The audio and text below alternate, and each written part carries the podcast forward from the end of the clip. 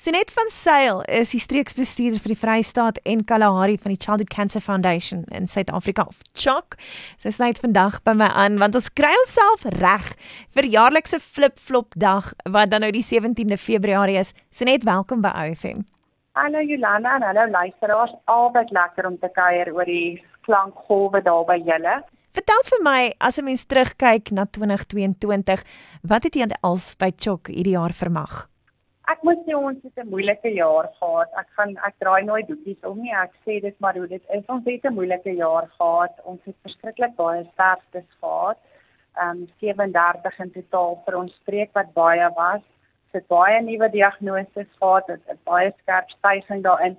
Maar ons is altyd dankbaar want ons het regtig waar ehm um, ons werk hard werk. En ek dink as jy in ons beroep is en jy sien baie daar wat voor jou kom wat half hopeloos lyk en hulle stap uit en daar sien hoop, dan sit lekker en ons het ook begin om in September verlede jaar by Universitas Annex, nou dis die nasionale hospitaal soos almal dit ken, ons begin om met die tieners te werk.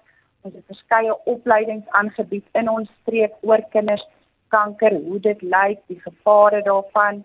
So ja, ek moet sê ons het 'n baie goeie en geseënde jaar. Alhoewel dit 'n hartseer jaar was, het ons 'n goeie jaar gehad. Nou kyk jy en die span by Chok is besonderse mense wat hierdie pad elke dag stap en soos jy sê mense kyk anders na die lewe.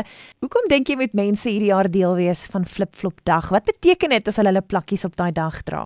Weet jy Jolanda, ek dink soos jy gesê het, ons ons werk met ons harte, maar almal sien nie wat ons sien nie. Almal kan ongelukkig nie in die saal ingaan nie. So hulle maak staat op die storie wat ek vertel en wat my kollegas vertel.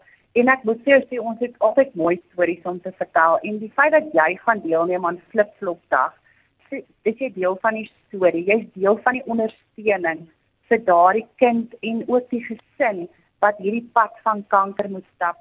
Want glo vir my, as kanker vir jou vat, gaan jy nie fliek toe en jy eet popcorn en roomys en al daai dinge nie. Dis 'n moeilike pad.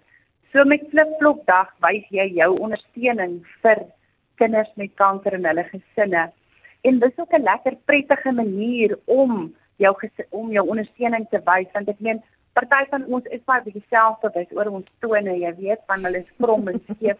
Maar vir daardie dag maak dit glad nie saak so jou plakkies aan het jy wys jou tone is ons baie dankbaar Sinet van Sail is streeksbestuurder in die Vrystaat en Kalahari by Chok en natuurlik kry ons reg vir Flipflop dag hierdie jaar op die 17de Februarie.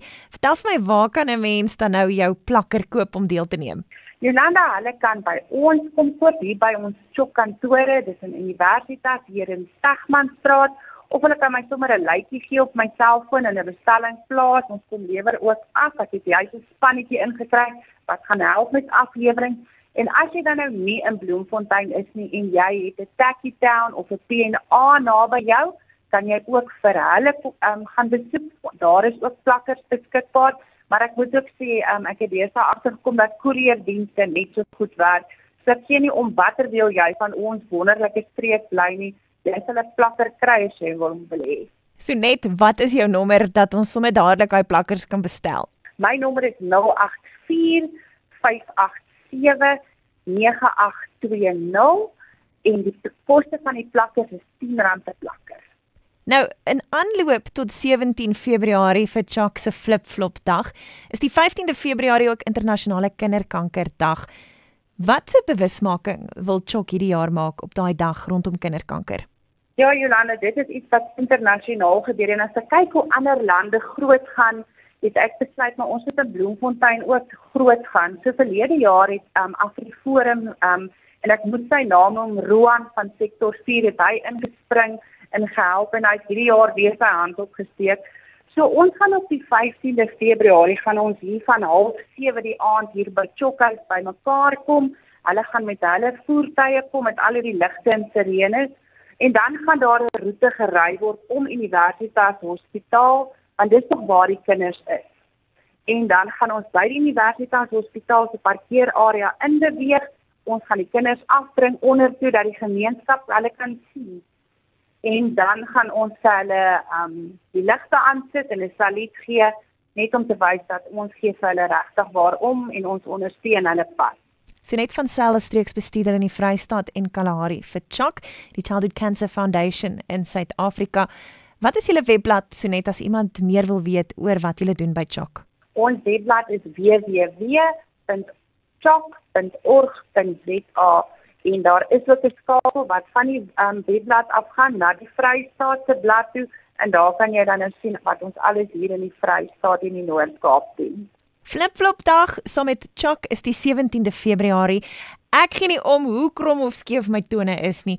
Vir kinders met kanker sal ek elke dag my plakkies dra. So jy word genooi Sentraal Suid-Afrika, koop jou plakker, maak kontak met Sonet en help ons om hierdie jaar sommer baie fondse in te samel vir die ongelooflike werk wat hulle doen. Sonet, baie sterkte vir hierdie bedrywige tyd wat voorlê. Dankie vir die kuier vandag. Baie dankie Jolanda.